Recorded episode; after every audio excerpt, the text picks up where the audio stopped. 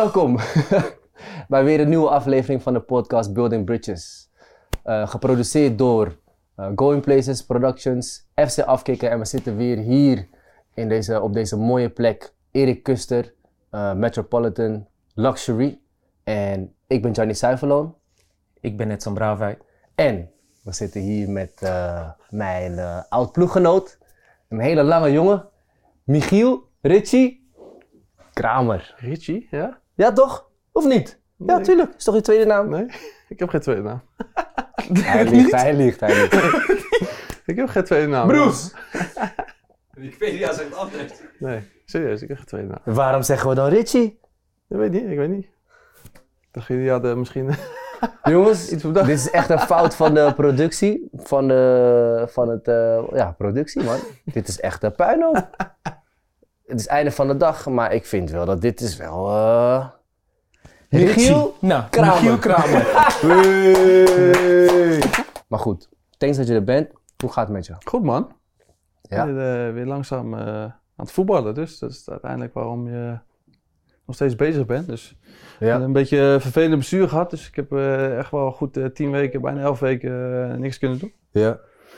Maar goed, het gaat nu weer, eh, gaat nu weer goed man. Dus eh, ik ben langzaam weer een beetje aan het, eh, aan het spelen. Dus dat gaat, eh, gaat de goede kant op. Gelukkig. Onze Ja. vraag altijd, ben jij gelukkig? Nu, op dit moment? Zeker, ja. Ja? Wat maakt jou gelukkig nu? In deze Eh, periode? nou Waar ja, ik heb, geluk ik, ik heb een gezin eh, met, met drie kinderen die, eh, die het goed naar hun zin hebben. Die eh, lekker hun eigen leven aan het leiden zijn. Mhm. Waarin, eh, waarin ze hun eigen ei helemaal eh, mogen ontwikkelen. En eh, uiteindelijk, eh, als het goed gaat met mijn gezin, dan gaat het ook goed met mij. Met jou, Dus ja. dat, eh, ja, dat is nu het geval. En, eh, alle kinderen zijn nu naar school. Dus mijn vrouw heeft ook ietsjes meer tijd Rust. en ruimte om mijn eigen, eigen ding weer te ontwikkelen. Dus dat, Mm. eh, dat is alleen maar mooi. Mooi, goed om te horen. Ja, man. Ehm, luister Michiel, Eh, ik ken jou als voetballer. De buitenwereld kent jou als voetballer. Moet ik even eh, je carrière zeg maar vanaf het begin. Excelsior, op je vijfde. Jeugd, Feyenoord, Sparta. En daarna Volendam, NAC, ADO. Weer Sparta, Maccabi Haifa, Utrecht. En nu RKC. Captain, nota bene. Ja, ja. Had ik nooit verwacht. Maar goed, niet? komen we zo meteen komen we daarop terug. ik ken jou als een persoon hoe je was. Dus je hebt een hele goede Vond ontwikkeling. je, vond je mij je toen doorgemaakt. geen eh, goede aanvoerder? dan? Eh, dat is. eh, je was, in mijn ogen was je nog, was je nog jong. En. ehm, we Wanneer, de eerste allemaal- periode of de tweede ja, periode? de eerste. Waren we, Ja. allebei, waren we gewoon nog zeer onvolwassen. En, ik, en, en eh, ehm, was je voor mij nog niet een aanvoerder eh, in mijn ogen. Maar ik denk nu dat je zodanig hebt ontwikkeld dat het nu gewoon wel zo is, toch? Nou ja, Ja. dat zou best kunnen. Vind je het leuk Maar- om aanvoerder te zijn? Maar het verandert niet zo heel veel voor mij, moet ik zeggen. Ik, eh, ik vind het wel een eer dat, dat een trainer jou vraagt om aanvoerder te zijn. Maar in mijn gedrag of in mijn, in mijn eh, zijn wie ik ben, zal ik, niet, eh, zal ik me niet iets Zo. anders gaan, gaan, gaan dragen, weet je. Want Ja. Het moment dat je dat gaat doen, dan komt het vaak eh, gemaakt over en dan Hmm. Dat is kom je niet meer binnen bij, niet bij mensen. Dus Ja. eh, wat dat betreft eh, hoop ik dat, eh, dat ik gewoon nog steeds mezelf ben. En of ik nou een band heb om heb of niet, dat... Maar die leiderrol als aanvoerder zijnde, zeg maar, die heb Nou jij van ja. nature wel. Nou of heb, ik- jij, heb jij dat toen eerder in je vorige periodes met Gianni? Nee, ik kwam toen vanuit Volendam. En dat was vanuit de Jupiler League kwam ik naar, naar de Eredivisie natuurlijk. Ja. Dus dan, ja, dan ben je toch ietsjes meer met jezelf bezig. Omdat je natuurlijk, ja, je wil je laten zien in de Eredivisie. Je hebt een stap gemaakt van de Jupiler League naar de Eredivisie. Dan denk je alleen maar van, oké, nu moet ik het laten zien in de Eredivisie. Ik wil niet te hoog Bezig van de toren gaan blazen van, ah, ik ga het eventjes maken hier. Dus ik was gewoon heel rustig en ik probeerde gewoon mijn plekje daarin eh, te vinden. En Mhm. ja, die leidersrol heb ik zeg maar destijds, ja, was ik ook niet echt mee bezig. Omdat je bent meer met jezelf Ja. bezig dan echt het hele grotere geheel. Ja. Dus omdat je nu wat ouder bent dan... Dus het is wel iets wat je altijd in je hebt gehad. Nou, ik was in de jeugd ook wel als aanvoerder geweest. Dus ik, Oké. ik, ik wist wel dat, eh, ja, dat het erin zat. Alleen ja, het is maar net of je die connectie hebt met de trainer en et cetera, et cetera. Dus Precies. ja, dat is nu het wel het geval. En, eh, Oké. Maar dit is hoe we jou kennen als voetballer. ja. Maar wie ben jij als mens? Eh, Want dat is eigenlijk de allerbelangrijkste vraag. die heel veel mensen niet weten. Ja. Nee, dat is waar. Ja, er zit natuurlijk een bepaalde stempel op mij. Wat, wat je natuurlijk ook een beetje zelf gecreëerd uiteindelijk door de manier Ja. waarop je die dingen gezegd hebt of gedaan hebt. Dus eh, zelf gecreëerd. Alleen ja, er schuilt nog altijd een mens achter de voetballer. En, Juist. Ehm, ik denk dat ik, eh, dat ik eerlijk ben, dat ik eh, puur ben, dat ik eh, cynisch ben, Zeker. maar dat ik ook eh, prima eh, kan functioneren in, eh, in de maatschappij. Dus eh, wat dat betreft eh, heb ik daar stappen gezet. Ja. Maar ja, zo zie ik mezelf nu wel een beetje. En, eh, gewoon een familieman. Als, als ik eh, bij mijn familie ben, ben ik, eh, op, ja, ben ik rustig, ben ik blij. Ja. Mhm. En dat is voor mij eigenlijk de, de grootste drijfveer is dat, dat je gezin het goed heeft. Ja. Ja. En zolang dat het geval is, dan ben ik, eh, ben ik goed bezig. Je, hebt- je hebt ooit gezegd, al zou ik nog duizend doelpunten maken, een goed mens zijn is voor mij vele malen belangrijker. Ja, dat vind ik ook. Omdat, kijk, wij allemaal zijn voetballer, voetballer geweest. Het is maar net hoe je dat ziet natuurlijk. En de mensen achter de voetballer is wat mensen onthouden.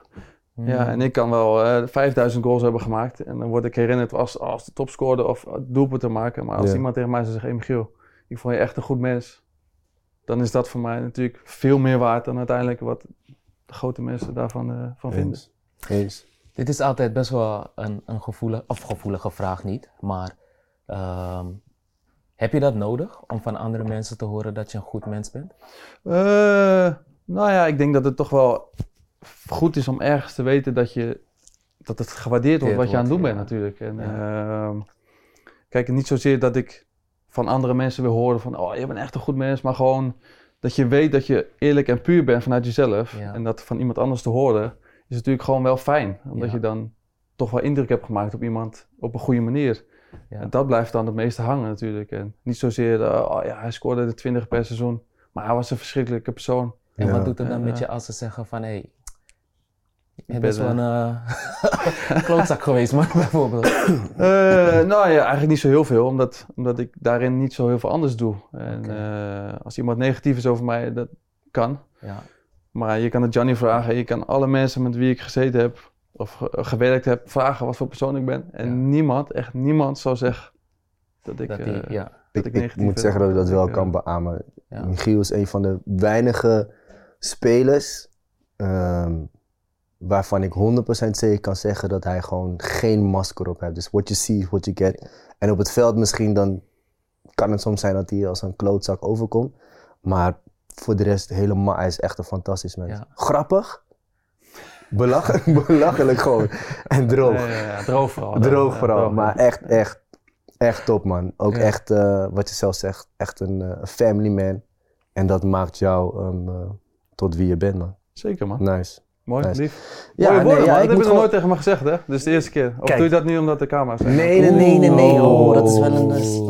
Ah, nee. Ik- nee, dat is niet eerlijk, Michiel. Oké. Dat is niet eerlijk. Weet je waarom? Omdat ik, ik ga alleen met echte, pure mensen om. En Oh, wij ja? konden het altijd gewoon goed vinden. Dat is zeker waar. Ja. Ja. Dus ehm, ja, van mij krijg je nu gewoon eh, eh, je credits. Maar over masker gesproken, voordat we verder gaan met, ehm, met eh, het stukje Knowing Me. Af en toe doet hij zijn telefoon. en ja, je kan af en toe moet ik even kijken naar mijn, naar mijn redactieguy en dan... hey, je exposed ons dood! mooi, mooi. Nee, is goed. Ja, mooi. Nee, maar dat is een pure wat Ja, in hem nee, zit. nee, Ja. nee. Heb je ooit Je wordt ook een beetje rood nu, hè? Ik weet dat Is het zo? Ah, jongens, moet kijken. Ah, zie je, dit is waarom ik... Ik wilde hem ook niet in de show. Gewoon hierop. Nee, nee, nee, juist niet. Lekker, lekker. Luister. Over masker gesproken. heb, jij, heb jij ooit wel eens je masker op moeten doen? Eh, tuurlijk. Ik denk dat iedereen zijn masker wel eens op doet, toch? Als jij bijvoorbeeld, stel dat je eh, een camera op iemand zet, een willekeurig iemand, Ja. zal hij zich ook anders gedragen dan hoe Ja. hij zonder camera leeft. Dus dan heb je überhaupt heb je dan een masker op als je dat Ja. gebeurt, toch? Ja. Dus ik denk dat het eh, zeker in onze wereld bij hoort, zeg maar, dat je af en toe even het ding op moet zetten en gewoon eh, de zakelijke dingen zegt. Ja. Omdat als het moment dat je echt en puur bent, dan kan het ook wel eens tegen je gebruikt worden. En dat, dat maakt het af en toe wel eens lastig. Alleen eh, ik probeer zo min mogelijk mijn, eh, mijn masker op te zetten, maar soms ontkom je er gewoon niet aan. Ja. Jij, Edson? Ehm, Je wilde dat bij mij stellen. Ja, ja ik, heb, ik, heb, ik heb vaak genoeg ehm, maskers op moeten zetten. En, ehm, maar nu heb ik daar wel spijt van. Ik heb niet van heel veel dingen spijt. Maar wat je zegt, ehm, anders kan je heel veel op je krijgen. Mhm. Op je pad krijgen en meningen van mensen. En ehm, daar struggle ik, heb ik mee gestruggeld, hè? Ja. Met eh, meningen van anderen.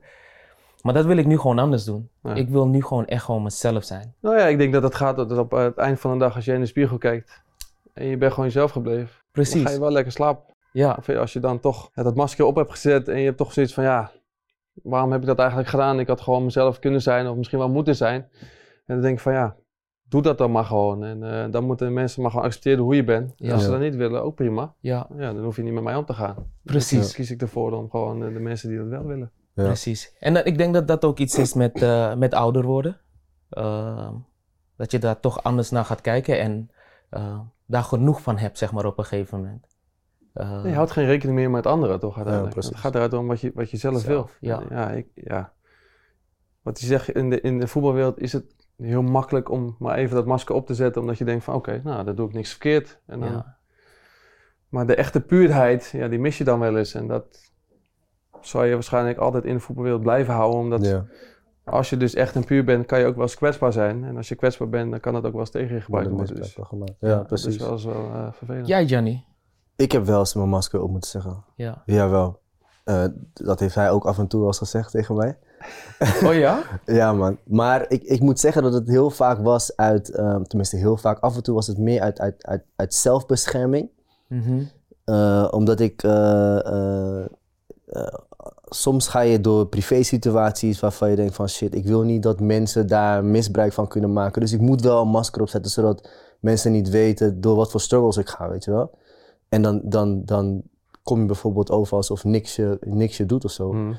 Maar van binnen ga je misschien toch wel Mm. een stuk van, van, van pijn. Mhm. En ehm, eh, dus af en toe heb ik wel eens even een maskertje opgezet. Ja, maar het gekke is natuurlijk dat een kleedkamer eigenlijk bedoeld moet zijn om je kwetsbaar op te stellen. Ja, Toch? maar... Op een of andere manier snap ik het gewoon niet dat als jij, weet ik veel, of je hebt problemen thuis of het gaat niet goed of eh, dat je daarover kan praten met die jongen. Dan zeg je van, "Hey, luister, ja, ik voel me niet goed en ik zit niet lekker in mijn vel. Dan weet ik dat. Dus als Ja. ik dan met jou in de kleedkamer zou zitten en je hebt een keer een slechte dag of je Ja. hebt een keer een slechte dag, dan weet ik, oké, misschien Ja. Gianni of Edson, ja, we hebben gewoon een klote dag. Oké, Dan laat ik je. en dan nu de vraag. Heb jij dat wel eens gedaan? Eh, Want het is heel nou goed ik wat denk je wel zegt. dat ze het konden zien. Althans, want hij heeft met mij gespeeld, dus hij kon ook wel zien dat ik wel eens ja, even afwezig was of wat dan ook. Alleen echt uitspreken doe je dan niet. Nee, Dat doe je niet omdat, wat ik zeg, als je je kwetsbaar opstelt, juist. kan het dus ook als een boemerang Ja, in je gezicht terechtkomen en dan kan je misschien je plekje verliezen of Ja. eh, is net hoe je het ziet. Ja, maar dat is dus wel de kleedkamer Ja. eh, waar Ja. heel veel voetballers... Gewoon hard, gewoon keihard Ja. toch? Het is, ja, oké. Ben je, Maar Jan, je zei eerder van hè, de masker toen. Doe je dat nu nog steeds? Nee, nu ben ik echt gewoon, en ik denk dat iedereen hier die, eh, die kan het beamen. Ik, ik zeg nu echt wat ik denk. En ik heb echt gewoon, Maar als Helemaal nou op je te familie, eh, eh, vanuit je familie, een, een, een situatie vanuit de familie? ja, ik wil mensen niet pijn doen. Ja. Met, met, met bijvoorbeeld eh, met mijn gedachten of zo. Ja. Maar als ik vind dat ik mijn grenzen moet stellen of zo, weet je wel, dan Ja, kan ik wel heel precies. duidelijk zijn van, hé luister, tot hier en niet verder. ja, maar nu ben je gestopt hè? Ja, het is allemaal veel makkelijker ik Ja, denk dat het ook Ja, ja, is om, het- om 100%. het te doen, toch? 100%. En, eh, ik moet zeggen, nu bij RKC, de- althans de laatste anderhalf jaar dan, Ja. merk ik wel dat daar jongens veel meer open zijn. veel in de kleedkamer, eh, ja? Ja, in de kleedkamer. En ook. ben jij daar dan, eh, we gaan zo meteen verder naar het stukje Nomi, ben jij dan zeg maar daar, daar leidend in?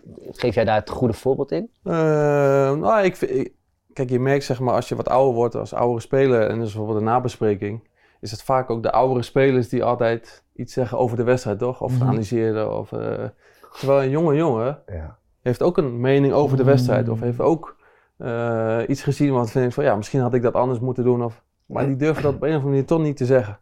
En dan ben ik wel van mening om te zeggen van luister, iedereen ziet een wedstrijd anders. Ik Ja. zie hem misschien anders dan jou of dan jou of dan jou. Dus ik wil graag van iedereen input hebben. Ja. Wat Zodat je man. uiteindelijk, dat je... Ja, maar Ja. zo is het wel. Maar de vraag is natuurlijk, durven die jonge jongens dat ook te Nee, m- uiteindelijk? nee dat Ja. is één, durven ze het wel. Maar je, je zet wel die deur open. Ja, Snap maar dan je? moet, En- en- daarom zeg ik, kwetsbaar zijn tegenover je teamgenoten. Want uiteindelijk, met je teamgenoten ben je misschien nog wel meer dan met je vrouw of met je kinderen of wat dan ook. Ja. die kunnen jou uiteindelijk ook helpen daarin. Die kunnen jou ook sterken daarin, zodat Ja. je ook weer een, een, een completere speler wordt. En ik moet zeggen, bij RKC nu anderhalf jaar tijd merk ik wel dat dat wat meer eh, open, Mooi. deurtjes Ik, wat open ik, gaan. Ik ga elke keer kom ik met dingen. Dus ik heb natuurlijk met Michiel gespeeld, leuke dingen meegemaakt. En zo, Ja, maar oké, nu, praat hij, nu praat hij zo. Eerste Want- story, Nee, eerste story van Maar nu praat hij zo. Maar vroeger zat hij alles in elkaar natuurlijk. Vroeger, kijk, dit bedoel ik. Als we een bespreking hadden, dan zat hij achterin samen met mij. Dan zat hij zo. Zat hij Ja, zo maar dat is nog steeds zo. Ja, steeds? natuurlijk, man. Ja? Ja? ik moet ook wel blijven lachen. Als ik niet kan lachen, dan eh, moet ik stoppen met voetballen. Ja, dat is waar. Ja, moet dat was nooit serieus met hem in bespreking. Het was echt een. Uh, zit hij hij met een lille man? Dingen. Ja, maar Henk zei vaak ook hetzelfde. Ook Ja, dat is waar. Dat is waar. Er eh, was, er zat weinig eh, variatie in. Henk? Maar goed. Welke? welke? nee, eh. Nee, nee, nee. Hij was echt, hey, top trainer. Nu gaat hij ineens, ja, nu gaat hij ineens, eh, ah, Henk. Hey, nee, nee, nee. Moet niet.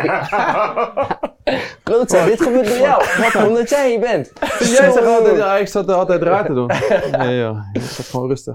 Maar Oké. goed, dan weten we dat ook weer. Eh, knowing me. Ja, Noemi, tien vragen die we je gaan stellen, om en om. En eigenlijk is het feit dat jij, eh, je moet gewoon snel antwoorden. En het is... eh, Onder druk word ik gezet, heb ik Ja, gehoord. ja, een klein beetje, een klein beetje. Ben je daar goed in? Redelijk, redelijk, ja. Ja? Ja. Oké, cool. Gaan we Dat, zien. dat geeft weer een andere kant van je weer, eh, van de mens. De mens, Michiel. Dus niet Oh, meer mooi. de voetballer, de mens. Heb, jij dus, heb jij de... Ik heb het helemaal in elkaar gezet, dit alles, alle vragen, alles. Ja, sowieso. Of werd ook met telefoon... eh, Op telefoon, en nu moet je dit zeggen. Komt-ie. Ehm, wat is de mooiste plek waar je ooit bent geweest? eh, New York. Ja, hij is echt, eh, wat men niet, ja, dat weet iedereen. Je bent echt Basketbalfan, een ja. basketbalfan. Ja, man. En New York is je... Favoriet? ik ben toen, eh, ik was toen jong, ik ben denk ik ja, of acht of zo, negen. Ja. Toen gingen wij met mijn ouders en mijn zus gingen we daar eh, op vakantie. Ja. En die stad is me op een of andere manier zo blijven hangen dat ik, dat ik nog heel graag terug zou willen. Ja. Maar oh, ja, door het voetballen en door alles erop en aan is er nooit van gekomen. Dus Ja. ja, dat is iets wat is blijven hangen, maar ik ben er nooit meer terug geweest daarna. Dus, Je houdt van basketbal? Je favoriete team? Op dit moment de Lakers. De Lakers. Ik ben LeBron fan, dus ik volg zeg maar gewoon... Bro, Maar LeBron hiervoor ga ik opstaan, man. Ja, LeBron, ja, ja, we zijn Oh, LeBron, man. Ja, ja, ja, ja, ja, ja. LeBron, LeBron. LeBron is de GOAT, hè? Of course. Michael Jackson of LeBron? Michael Jordan bedoel Oh, Michael je? Of, Jordan, eh, sorry, Michael ja. Jordan? Kijk, Eh, kijk, kijk, daar ga je al de mist in. Daar, daar gaat hij al de mist in. Ik ben LeBron, een. Zegt hij Michael Jackson of Michael LeBron? Jordan of LeBron? Nee, LeBron. LeBron? LeBron is voor mij de grootste speler ooit. Deze man zat gewoon nog vijf minuten voor de wedstrijd. Zit hij soms gewoon op basketbal te kijken. Heb je gezien? Ja, die game van gisteren. Ja, man. Echt eh, groot nee, fan. eh, nee. Groot vijf minuten voor de Oké, wedstrijd. eh, nu niet meer. Eén minuut Vroeger. één minuut. Oh, één minuut Eén zelfs. minuut Oké. naar buiten ging. Next, Oké, next. eh, vraag 2. Ik, ik denk dat ik het antwoord hier al op weet, maar goed. Ehm, waar voel je je het meest thuis? Eh, ja, denk bij mijn gezin. Gewoon waar je jezelf kan zijn uiteindelijk. Ja. Oké. Maar uh, jij had iets anders in je gedachten? Nou, ik, ik, voetbal gerelateerd, eh, Ja. denk ik dan RKC, als ik je nu zo hoor praten. Op dit moment wel, ja. Ja. Maar omdat hij zei van we doen het niet eh, het voetballen, maar de mens. Dus dacht ik, eh, als ik Thuis bij je gezin. Ja, als ik eh, mezelf kan zijn en in alle rust eh zitten op bankje, dan voel ik me eigenlijk het fijnste. Ja. Ja. Ehm, welke bijnaam die anderen je geven vind je echt heel mooi? Heeft hij meerdere dan? Vind Hey, ik heel noem mooi. Hem, lang- ik noem hem Lange. Oké. Lange, ja. Was het leuk? Oké, wat is de leukste bijnaam die je hebt? Eh, eh, lengte. Lengte. Lengte, ja. Klopt, klopt. Lengte. Klopt, lengte. Dat zou iets Surinaams zijn, man. Ja, ja? en volgens mij komt het ook. Wie Volgens dat mij via? Dion. Ja, Dion toch? Malone heeft Ja, volgens mij een precies. beetje... Ja. Lengte. Oké. Ehm, wanneer heb je voor het laatst gehuild? Eh, dat was eh, volgens mij een paar dagen geleden nog, man.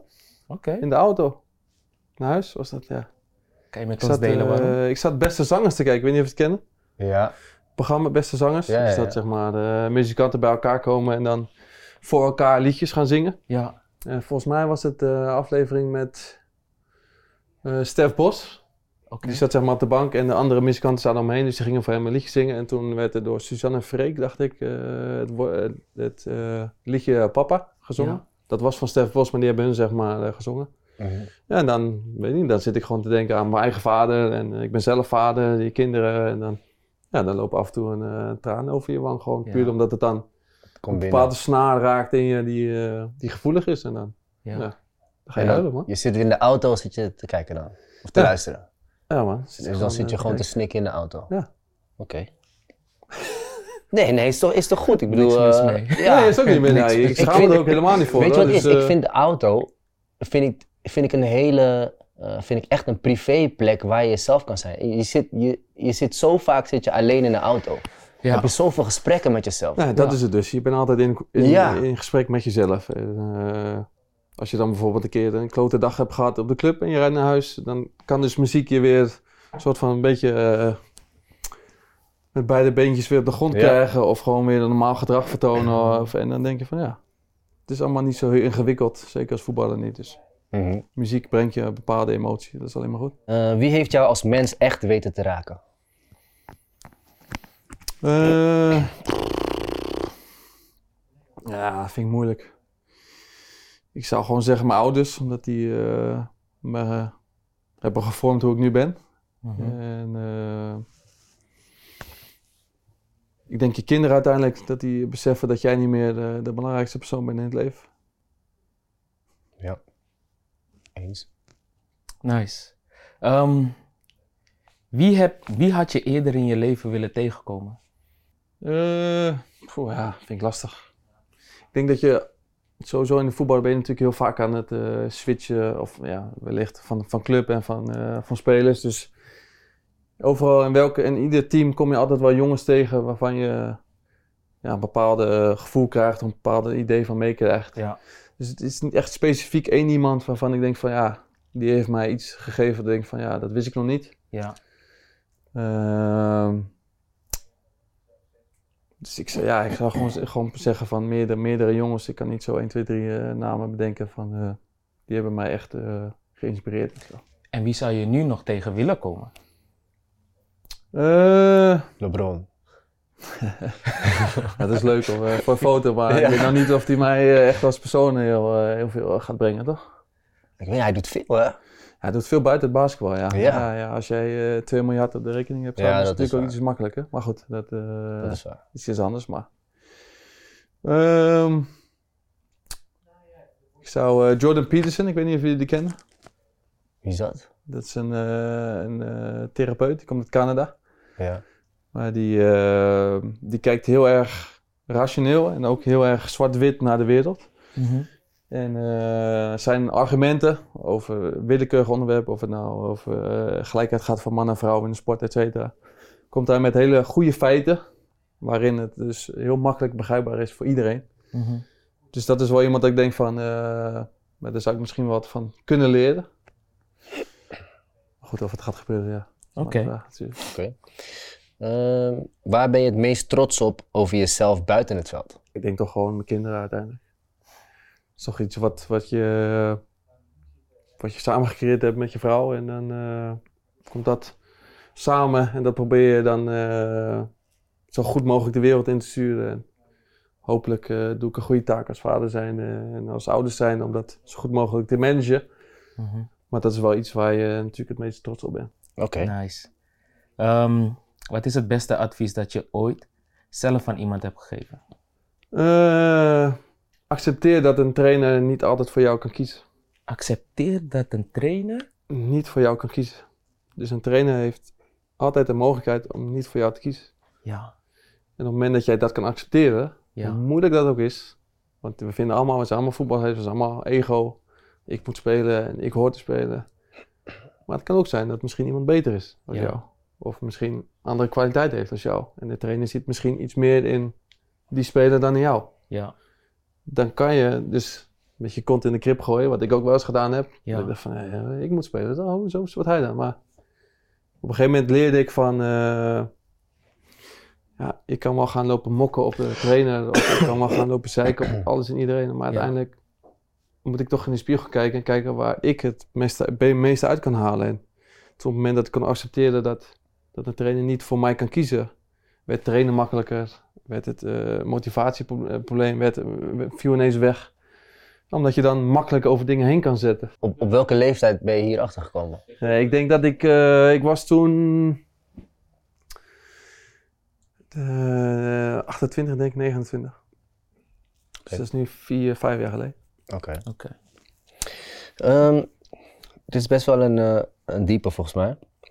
Als, je als je één iemand terug zou kunnen halen in je leven, wie zou het zijn? Eh, ik denk mijn oma, van mijn vaders kant.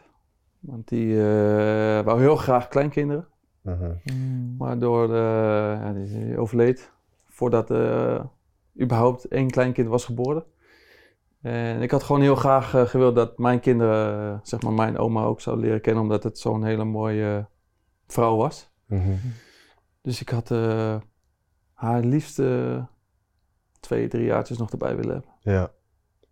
Maar, ze kijkt nu van bovenaf naar je kids. Ik kan super trots Ja, zijn. ik, ja, ik- ja, Of heb je geloof daar ik niet zo andere- nee? geloof ik niet zo Nee? in. Nee, nee. Ja, ik denk op het moment dat jij eh, de wereld verlaten hebt, dan eh, Dan ben je er niet is meer. het klaar. Ja. Dan is het tot ziens. Oké. Ja, nee, ja. Ieder zijn eigen, ieder zijn eigen mening erover. Nee, ja, toch? is En toch goed? gedachtes, Ja, ja, dat is, tuurlijk. eh, prima. Oké. Maar ik had het graag, eh, graag eh, gewild nog. Ja. Mooi. Oké. In welke periode ben je het meest gelukkig geweest als mens? Ehm, ik denk toen ik naar Feyenoord ging. Dat dat uiteindelijk de droom was vanaf kleins af aan al. Of klein jongetje was altijd de droom om naar Feyenoord te gaan. En nu achteraf, over praten is natuurlijk veel makkelijker. Ja. Maar op dat moment had ik er misschien ietsjes meer bij stil moeten staan van het feit dat mijn droom uit was gekomen. En ja, dat, eh, in de topsport wordt natuurlijk niet zo heel veel eh, tijd eh, en eh, ruimte gevraagd voor eventuele eh, mijlpalen die je haalt. Ja.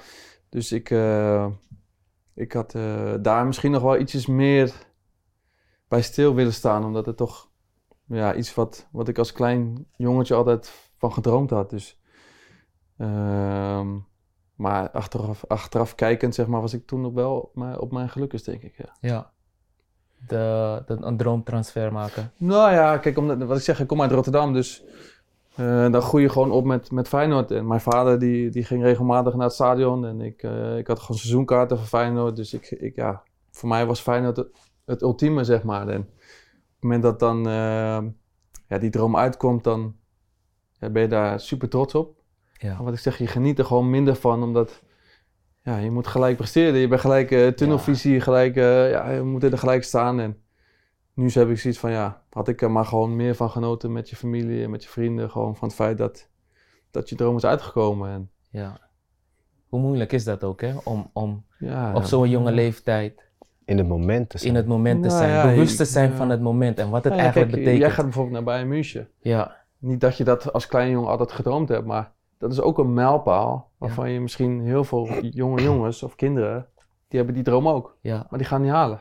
Ja. Maar je gaat daarheen en het enige wat je doet is, oké, morgen gaan we beginnen. Ja. Ik wil zo scherp mogelijk beginnen. Ik wil zo, zo fit mogelijk beginnen. Terwijl je eigenlijk achteraf moet denken van... Man, dat is een mijlpaal, man. Ga ik met mijn gezin, eh, weet ik veel, genieten van. eh. Ga wat eten of vieren tenminste, weet je. en nu is het gelijk van...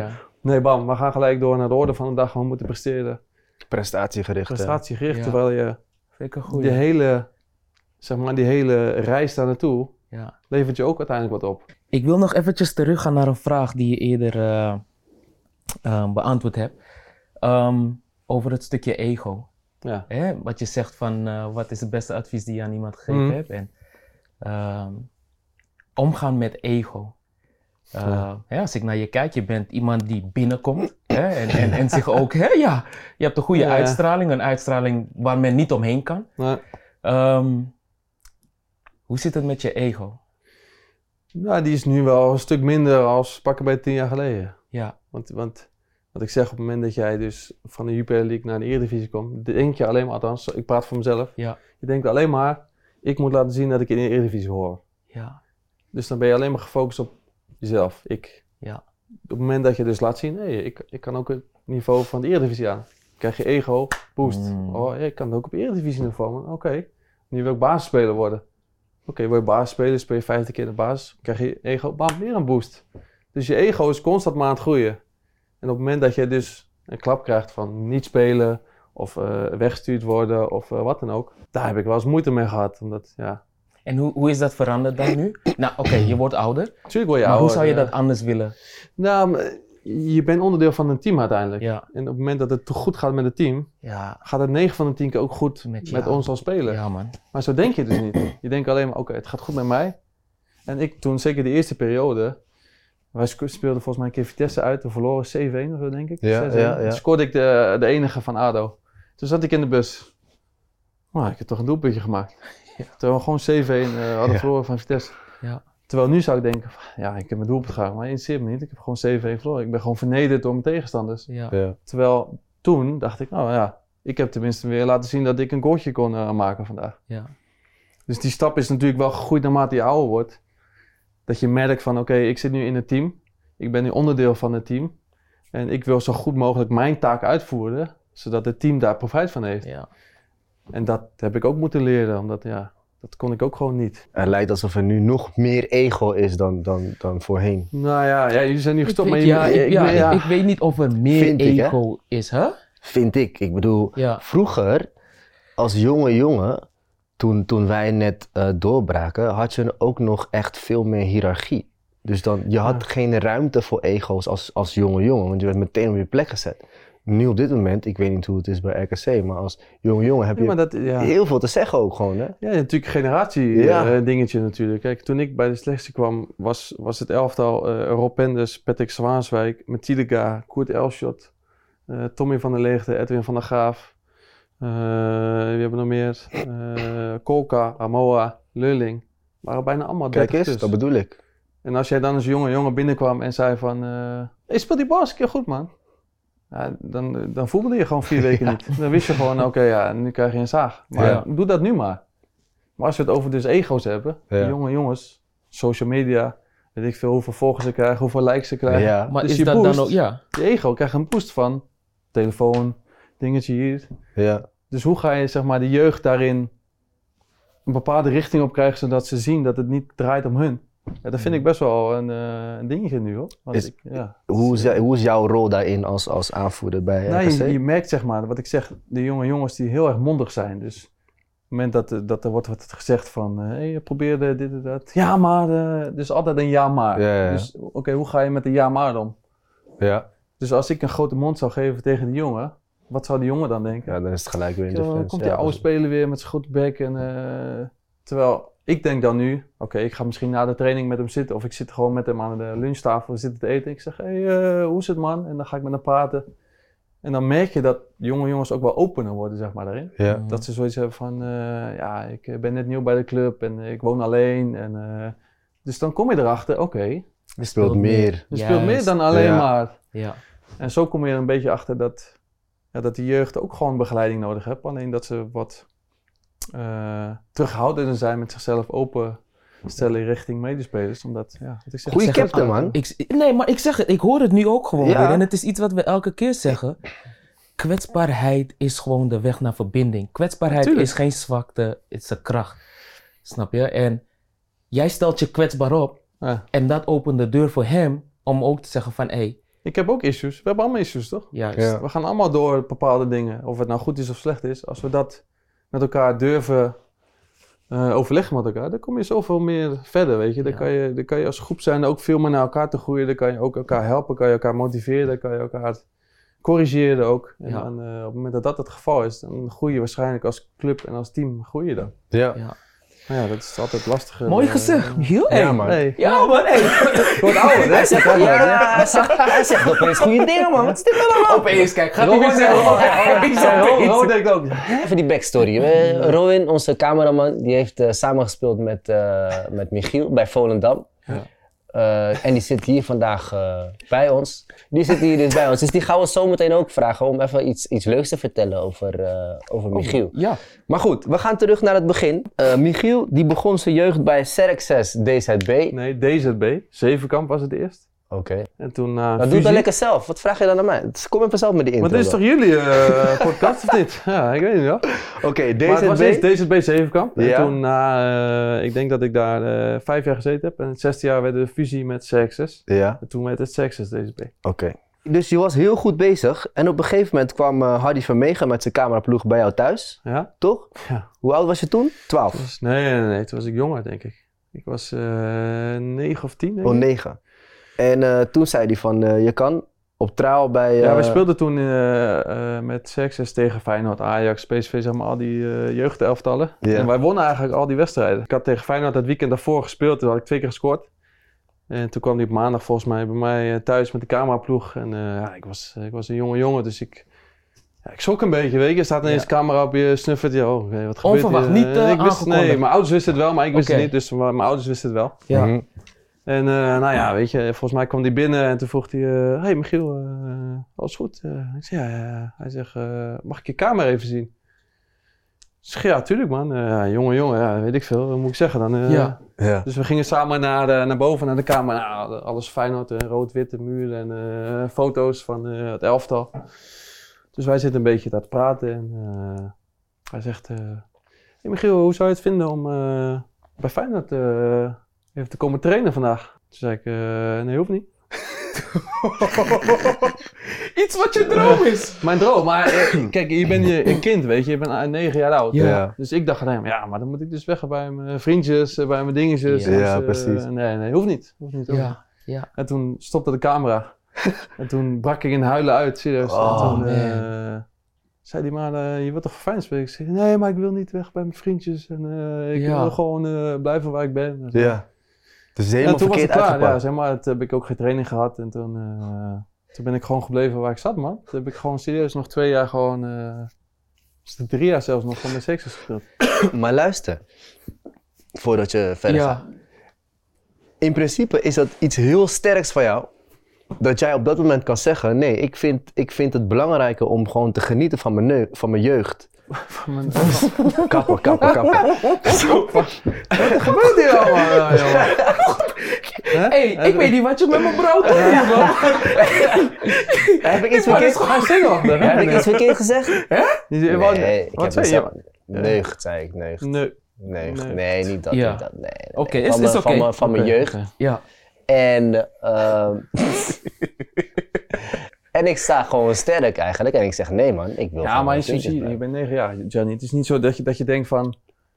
Ja, ik blijf sterk in mijn schoenen staan, ik, ik ga niet. Het was meer van Je was geschrokken. geschrokken Ja, van... Oh shit, ik, ik kan ineens naar Feyenoord toe. Ja. Maar ja, eh, omdat ik natuurlijk zo reageerde bij hen, dacht ik Ja. van... Oké, ja, misschien moet ik toch gewoon maar even die camera uitdoen. En toen deed ze die camera uit. En Ja. toen hebben we gewoon gesproken beneden en zaten we gewoon op de bank. En toen zeiden mijn ouders gewoon... Ja, luister, als je het niet wil, Doe je Ja. niet. dan doen we het gewoon niet. Ja, precies. Zo simpel was het. Toen was het ook gewoon klaar. En eh, zo was het een beetje geëindigd. Dus op welke leeftijd toen ging je naar Excelsior?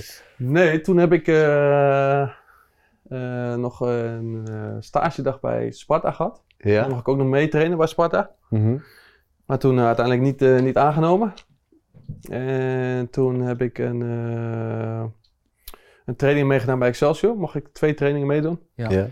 Eh, die vonden mij toen eh, goed genoeg om eh, te komen. Toen was ik al twee jaar ouder.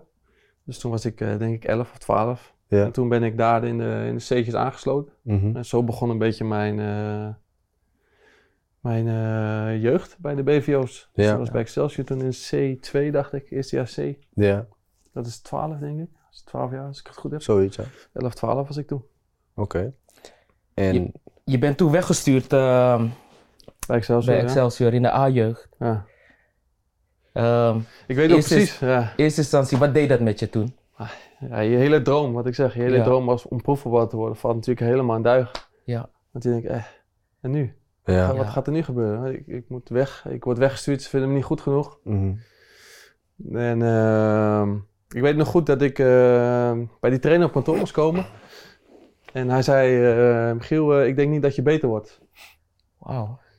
Vond ik, ik was eerstejaars A. Normaal gesproken eerstejaars A. En dan, eh, gewoon een jaar lang kan je kijken of het goed gaat. En dan het tweede jaar krijg je de kans om eh, te laten zien. En ik was eerstejaars A. Ja. Dus ik ging ervan uit dat ik er nog een jaar in de A1 zou blijven. En dan gewoon eh, zou spelen. Hij zegt, ik denk niet meer dat je beter wordt. Ja. Oké.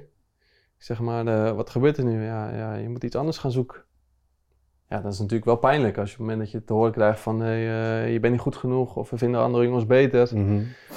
Daar heb ik best wel moeite mee gehad, omdat ja, wat ik zeg, je hele droom die valt dan, eh, valt dan weg. En ehm, ik weet nog dat, eh, dat ik aan diezelfde trainer vroeg de volgende dag, want ik, ja, ik wou gewoon niet meer trainen, ik was gewoon verdrietig en ik ging naar huis met mijn vader. Mhm. En de volgende dag kwam ik terug en toen eh, zei hij, als ik ooit iets voor je kan doen, dan moet je het zeggen en dan wil ik je helpen. En ik dacht alleen maar, vind je stuurt me weg. Hoe bedoel je, Wat wil je me nu nou? ineens helpen dan? Mhm. Ja.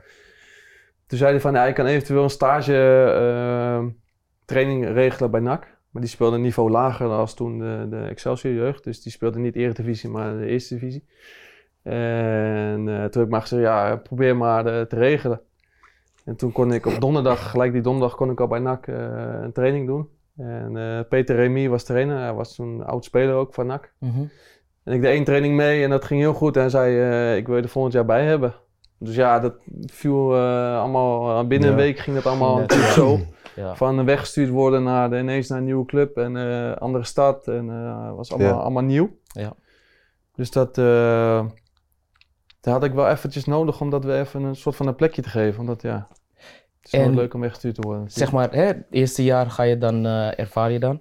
Ehm, als, we- als je terugkijkt nu, lag het aan jou?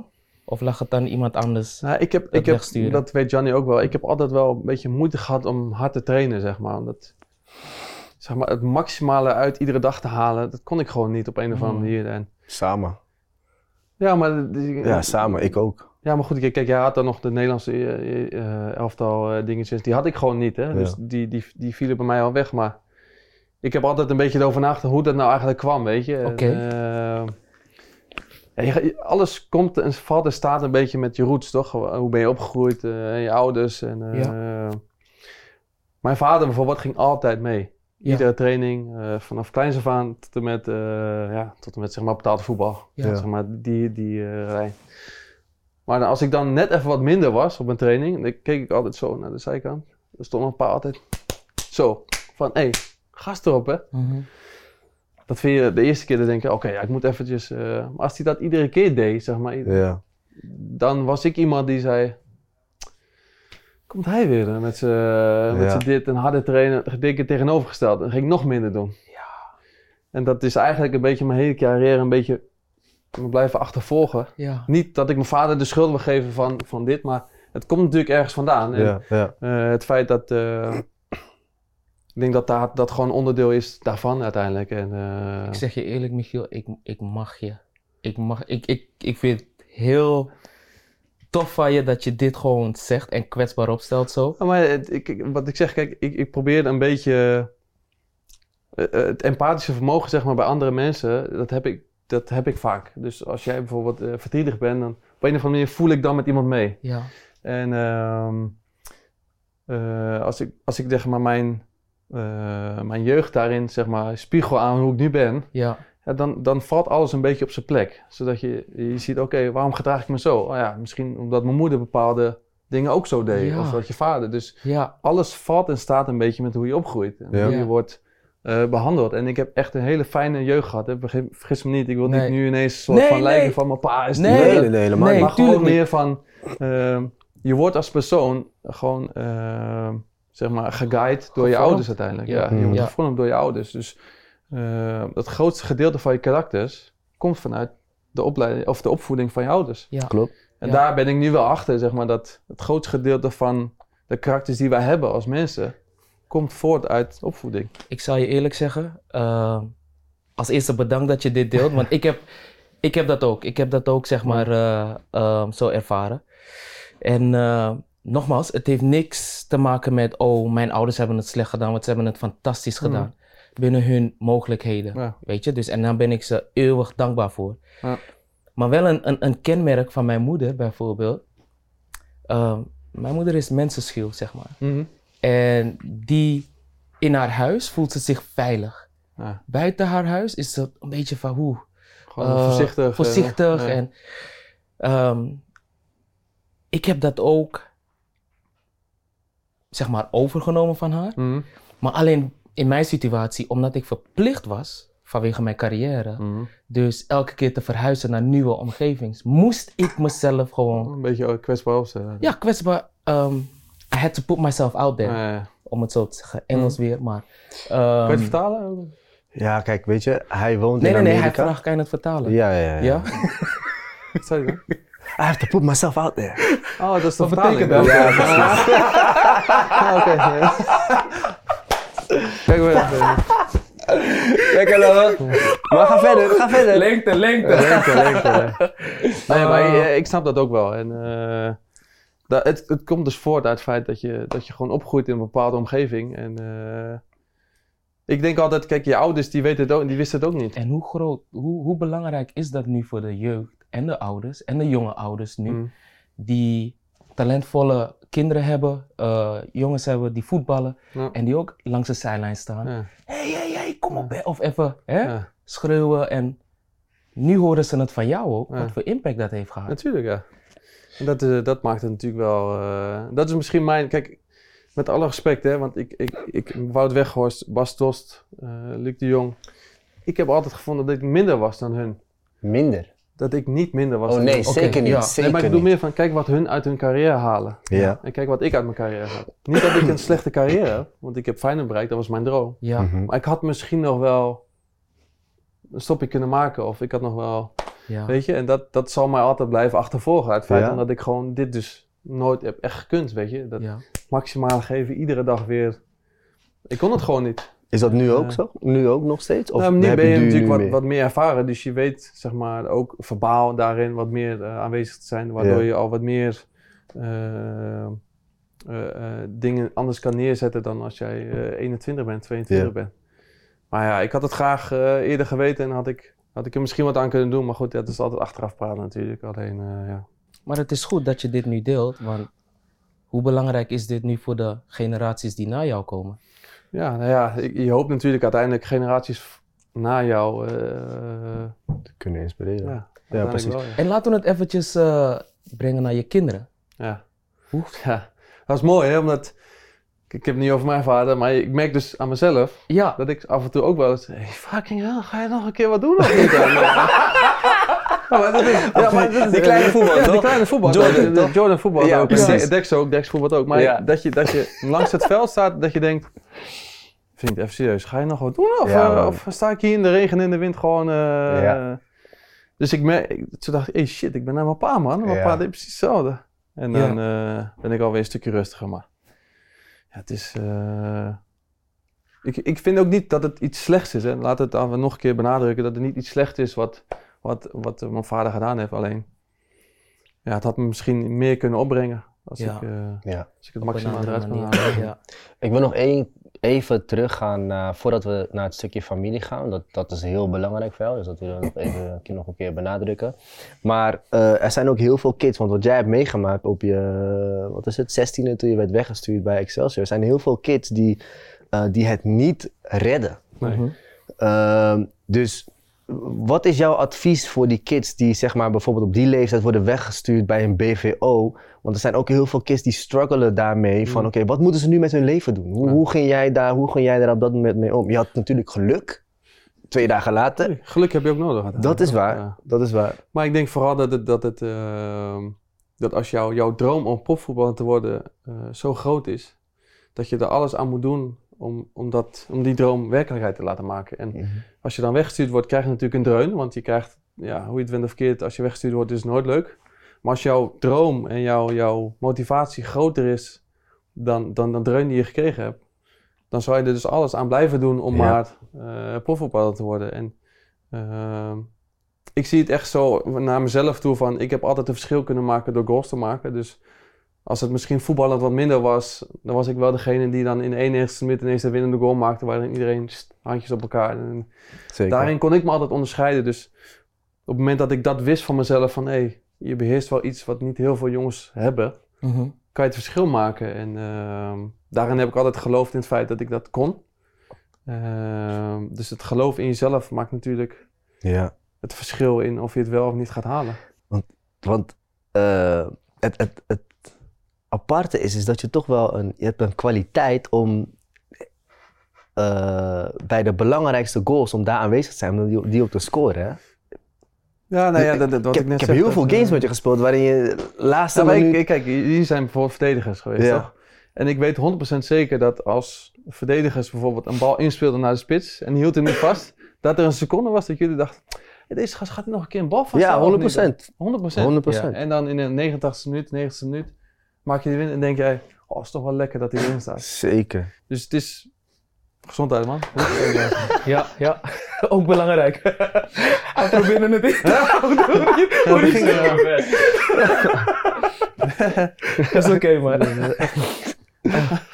Dus ja, ik denk dat het ook best wel lastig is om spits te zijn, hoor. Omdat op een of andere manier eh, wil, willen heel veel jongens spitsen zijn. Dus heel veel voetballers willen graag spits zijn, omdat spitsen natuurlijk ja, een bepaalde eh, etiket krijgen van, oh, dat zijn de jongens die het belangrijkste zijn Ja. en eh, bla bla bla. Scoren. Dus er is altijd een soort van een beetje, eh, niet jaloezie wil ik noemen, maar gewoon meer het feit van, oh ja, had ik maar spits geweest of had ik maar de... En ik denk zeker dat, dat in de voetballerij je als spits zijn het verschil kan maken. Mhm. Maar je kan het verschil pas maken op het moment dat dat tien andere jongens dan, ja. Ja. jou accepteren als spits zijn. Oké. Mooi man, mooi, mooi, mooi. Ehm, we gaan nu naar het stukje familie. Ehm, maar voordat we, hè, ja, een stukje familie. Je hebt eh, hè, je vrouw, drie kids. Ja. Tatoeages van familie. Ja. Ehm, kan jij als prof familie op één zetten en voetbal op twee? Eh, ja. Eh, maar om familie op één te zetten, heb ik voetbal wel nodig. Ja, dat is een goeie, hè? Ja, Ja, ja, ja. ja. Ja, Maar hoe, je bent, ja, hoe je ja. bent of verkeerd. hoor. Ja, kijk, ik- Dus wat komt op één dan? Familie. Familie. Familie komt bij mij 100% op één. ja. En, ehm, maar eh, om voor mijn familie te zorgen, heb ik wel voetbal nodig. Omdat voetbal is mijn passie, dus mijn, mijn, eh, mijn drijfveer. Ja. En eh, door het voetballen kan ik dus voor mijn familie zorgen. Ja. Op het moment dat ik voor mijn familie kan zorgen, kan ik ze hopelijk ook gelukkig maken of blij maken of eh, hoe je het bent of keert. Maar daar heb ik wel voetbal bij nodig. En Mhm. ehm, daarom moet je eigenlijk altijd het maximale eruit proberen te halen. Ja.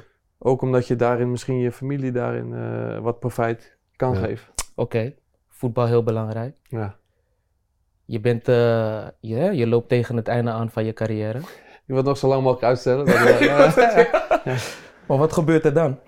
Ja, weet ik niet. Eh, ik moet zeggen, wat jullie doen vind ik best wel interessant, omdat, wat ik zeg, de, de, het mentale gedeelte van, van topsport, of het nou voetbal is of, of eh, willekeurige sport, is misschien nog wat belangrijkste dan het Mhm. talent wat je hebt. En ehm, op het moment dat je mentaal zo sterk bent dat, dat je door niks of niemand laat beïnvloeden of wat dan ook, zou je daar waarschijnlijk veel meer uit kunnen halen dan, eh, dan als je het eh, ja, zeg maar zelf probeert te doen. Mhm. En ik moet zeggen, via de VVCS heb ik een, eh, een eh, cursus gevolgd. Wat is het? Prestatiepsychologie. Ja? Die ook? Weer, verrast, hè jij? Heb ik ook gedaan, man. Dus maar in principe kom je dan erachter dat Ja. alles komt ergens vandaan. Dus ehm, jouw gedrag, jouw kenmerken, jouw, jouw eigenschappen als mens, komen ergens vandaan. Ja. Op het moment dat je dat weet als topsporter, dan kan je dus veel meer eh, kan je motiveren, kan je beter worden, kan je eigenlijk alles. Omdat je Mhm. weet waar het vandaan komt. En dan kan je ook de, kenmerken die daarom vragen, kan je misschien nog wel verbeteren daarin. Ja. Ja. En dus, ja, dat is wel iets wat ik interessant vind, omdat ja, wat we in de voetbalwereld hebben is natuurlijk, alles is dicht. Niemand wil eh, kwetsbaar zijn, niemand wil zich openstellen. Terwijl Ja. dat nu langzaam een beetje meer wordt. Maar eh, dat kan nog vele malen, vele malen groter en beter. Hoor ik dat je een beetje aan het solliciteren bent nu bij ons? Bij jullie? Ja. Oh, hey, voor jou is er altijd nee, een maar sport. ja. Ik wil het liefst nog zo lang mogelijk voetballen. Maar ik moet Gelijk zeggen, dat is wel iets wat ik, eh, wat ik heel erg interessant vind. Ja. Oké. Nice. Oké, stelling van de dag. Relativeren is de belangrijkste eigenschap om de top te halen. Eh, ja, ik denk het wel. Ik denk dat op het moment dat je eh, kan relativeren dat misschien voetbal niet het belangrijkste is. Mhm. dat je dan eh, op een of andere manier toch het maximale eruit kan halen. Omdat eh, het is en blijft voetbal. Mhm. Mhm. Het is geen eh, hoge wiskunde. Het is geen, eh, je moet geen mensen opereren. Je- het gaat niet om leven en dood. Het is, het is en blijft een spelletje. Mhm. Ja. ja, je moet even opstaan. Even Ja, een ik goede dacht, ik angle. kwam die erbij zitten ook. Ja, dat mag ook. Ja, is dit het moment? Dat mag ook. Kom maar. Vertel even iets leuks over, eh, over Michiel. Dan heb ik Hij, ook... hij heeft geen mic trouwens, maar dat moet wel goed komen, toch? Ik heb wel, ik heb wel een leuke, leuke, leuke, leuke story over, over Michiel om aan te geven hoe hij, eh, hoe hij was als, als, als persoon. Maar wacht eens even. We, heb- we hebben Robin erbij gehaald Ja, daarom. Dus daarom wil ik eerst Robin's story. Ja, toch? Oké.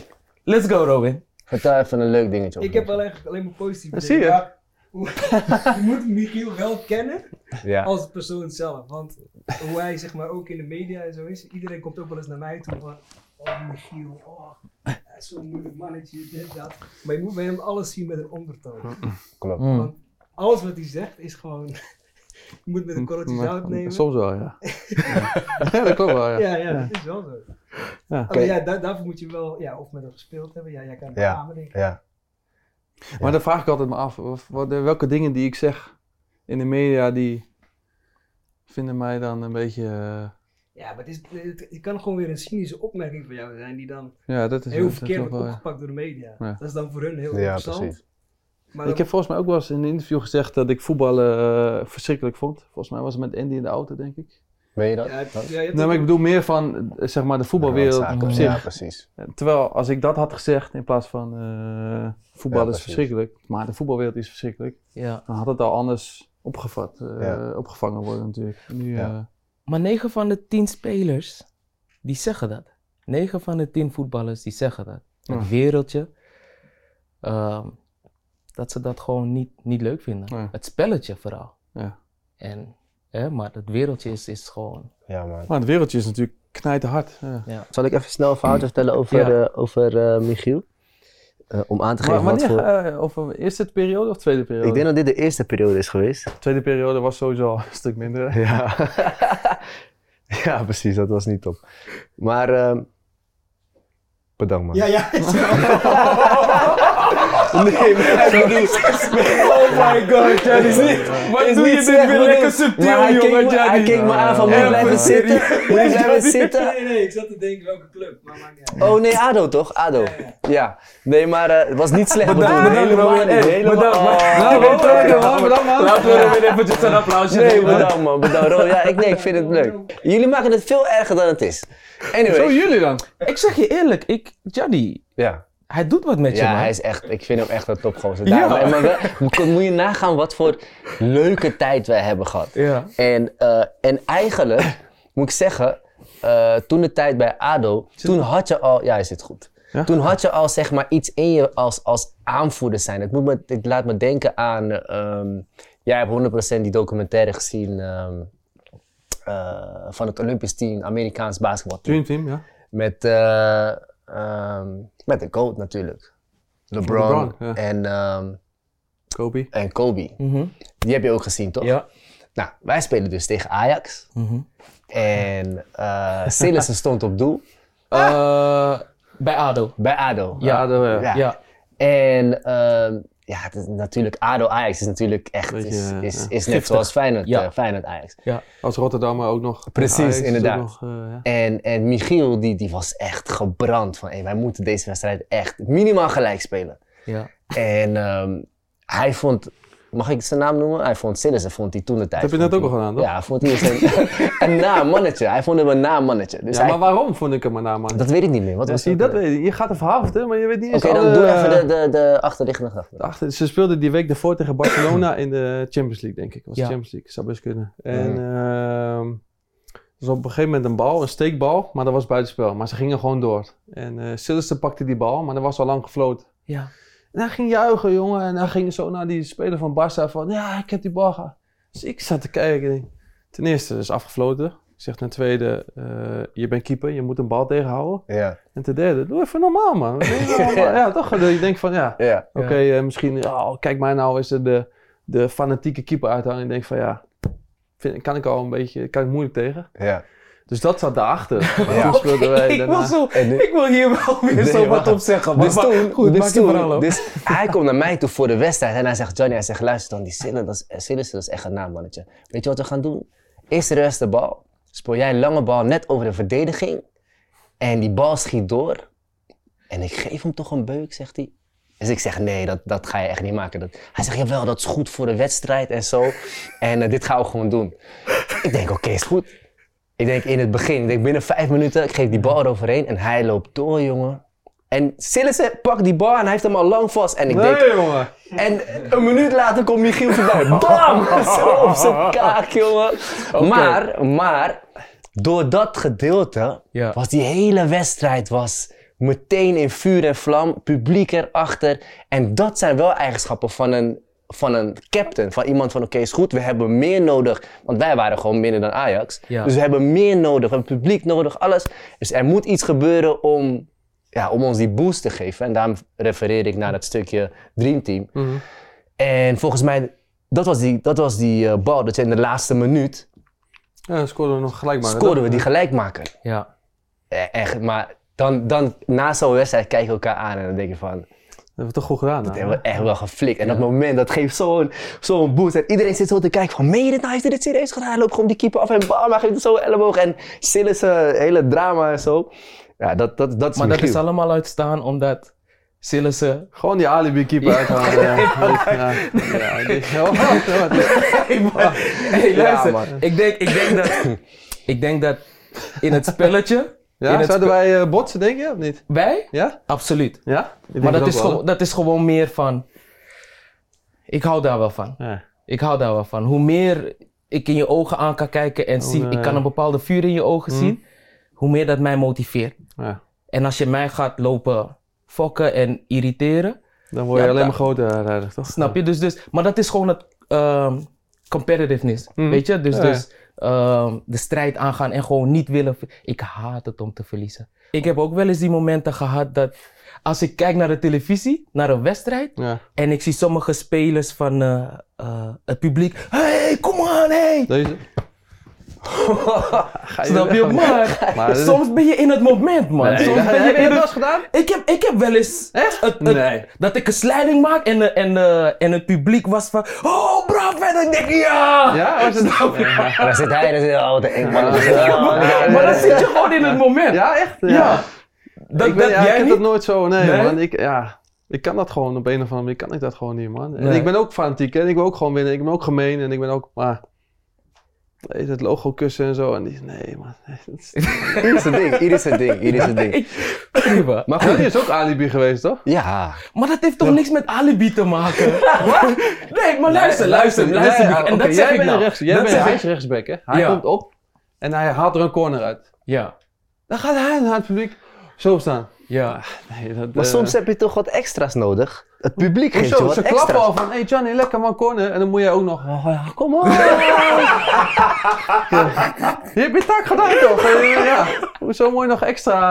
eh, Maar dat zeg ik, dat is, dat is het moment is- dat, ja, je echt, vaak ja. ja, meegezogen wordt in het enthousiasme. En dat je soms dingen doet die... Misschien is dat dan wel jullie manier van juichen of zo dan. Zeg maar, als wij een doelpunt maken, als als spits Ja, een zou doelpunt best maken, kunnen. dat het Zou best gevoel zeg kunnen. maar hetzelfde is. Oké, Zou ja. best kunnen. Misschien is dat het, hè? Ik heb Ja. jullie gezegd, Michiel gaat onze podcast maken. En, en hij maakt het Nou waar, goed, man. nou goed, ik vind, Nee, ik maar ik vind dat... bedoel, ja. Maar, Het is, het is een perspectief die jij ja, hebt. tuurlijk, ja. Ieder, snap je? maar En- ieder perspectief is anders daarin. Ja. En Alleen, daarom, ja, ik, ik, ik, eh, ik ben wel eens meegezogen in het enthousiasme van het publiek, van de Mm. mensen, Ja. weet je. En dat ik misschien ook achteraf terugkijk, dat ik denk van, ah. maar in, in dat moment, ja. Gewoon, eh, nee, ja, dat vind ik mooi. Ja, ik, ik kan het niet, dus ik heb er respect voor. Maar ik kan Ja. het gewoon, ik niet. Ik kan niet. Nee, maar, hoe heet die, eh, wat is het WK ook weer? Heb ik ook me ook zo dood zitten erger, jongen. Wat was het nou ook weer? ja, maar dan gaat het wel ergens om, hè, Michiel. Eh, oh, trouwens, met Wout, Weghorst. Ja, hij lacht, hij weet precies waar ik het over Ja, heb. Dus, ik, ik- ja, kijk, nu noem je iemand op. En dat is nou net een, volgens mij een persoonlijkheid dus waar jij denkt het van... met me eens. En ik, wil niet, ik heb niet eens verhaal verteld. Nee, ik weet gewoon wat voor persoonlijkheid jij niet tegen kan. Dus dat is nou net Maar de persoonlijkheid kijk, waarvan jij denkt... ik, hmm, ik, ik zag het zo, hij scoorde de 2-2. ja, En vanaf dat moment, dus vanaf het moment dat juichen tot en met in de spelerstunnel, ja, is in mijn optiek gemaakt. Dus van het juichen Ja. naar het gillen naar de camera. Bij je ouders zitten op de tribune. Huilen daar in de tribune. In de catacombe wachten op Messi. Bij de interview van Messi nog eventjes wat zeggen tegen Messi. Ja. Als jij die, die eh, wedstrijd verliest, ga je mij vertellen dat jij in de catacombe gaat wachten op Messi? En dan als hij een interview Ik zeg je geeft... eerlijk, ik zeg je eerlijk, dat moment dat hij afstapt op Van Gaal en noem maar op en dat eventjes doet, dat kwam bij mij verkeerd binnen. En dan zou ik ook gewoon reageren. Maar dat is gewoon in de hitte van de wedstrijd. Ik heb al verloren. Kill, je mag Messi zijn, maar relax. Mhm. Snap je? Relax, want daar, daar kan ik dan niet tegen. Die, eh, Maar of ik nou in de catacombe dan wat zou doen, mhm. nee, dat, ik, denk, ik denk dat ik de eer aan mezelf zou houden en voorbij zou Ja. lopen. Maar Nee, dat maar is luister, dus wel... misschien is hij het wel echt, hè? Los, los Ik geloof dat dat hij echt zo is. man. Ik geloof dat dat hij echt. Ja? Ik heb tegen hem gespeeld. Is ook wel grappig misschien. Ehm, AZ Utrecht. Utrecht AZ. Oh, dat Playoff. moment. Ja, mooi moment. Ehm, playoffs was het. En ehm, eerste wedstrijd krijgen we pakkie. Thuis bij, eh, uit bij hun. Mhm. In Alkmaar. 3-0. Weet je, en dan, ja, dan komt hij binnen, mannetje, weet je, hij, hij deed het goed. Mhm. Dus, eh, en hij heeft ook die uitstraling, Ja. snap je? Dus, Ja. dus waar je heel snel aan kan gaan irriteren. Ja. Maar goed, dat motiveert mij alleen. Ja. Dus ehm fast forward, eh, we spelen thuis. En vanaf minuut 1 maken we ze kapot. We scoren heel snel 1-0. En eh, Oh, dat was die playoffs wedstrijd. Dat die was die playoffs, juist, Ah, ja. ja. Ehm, we scoren heel snel 1-0. Ehm rust, catacombe. We lopen die trap omhoog bij Utrecht. En eh, Woutje, kijk, dit is ook weer zoiets. Eh, Woutje Brama, Ja. weet je, die zegt: Kom aan, hè, jongens, om eventjes Even nog een je, beetje... eh, ja. erin te wrijven. Ja. Kom aan, hè, jongens, we hebben ze. Ja. En hij: Kom aan, hè, jongens, we hebben ze. Oké, zie je dus eigenlijk, eigenlijk aan wat ik ook... eh Ja, ja, ja, gevoel, nee, overheerst gewoon een goed. beetje, toch? Op dat moment, ik loop naast hem. Ik zeg: Wout, doe dat nou niet. Ga dat. Ja. Hij zegt: hey, jij moet je bek dicht houden, man. Nou Ja, dan, dan krijg je Edson. Dat triggerde hè? mij die, natuurlijk. ja. Dus eh, ja, in die catacombe, ik zeg, hé, hey, je moet niet zo gaan praten. Dus ik grijp hem bij zijn keel. Snap je je? het zo ook? Zo rustig? Ja. ik hou van Hè? deze Nee, je zei niet zo rustig, hè?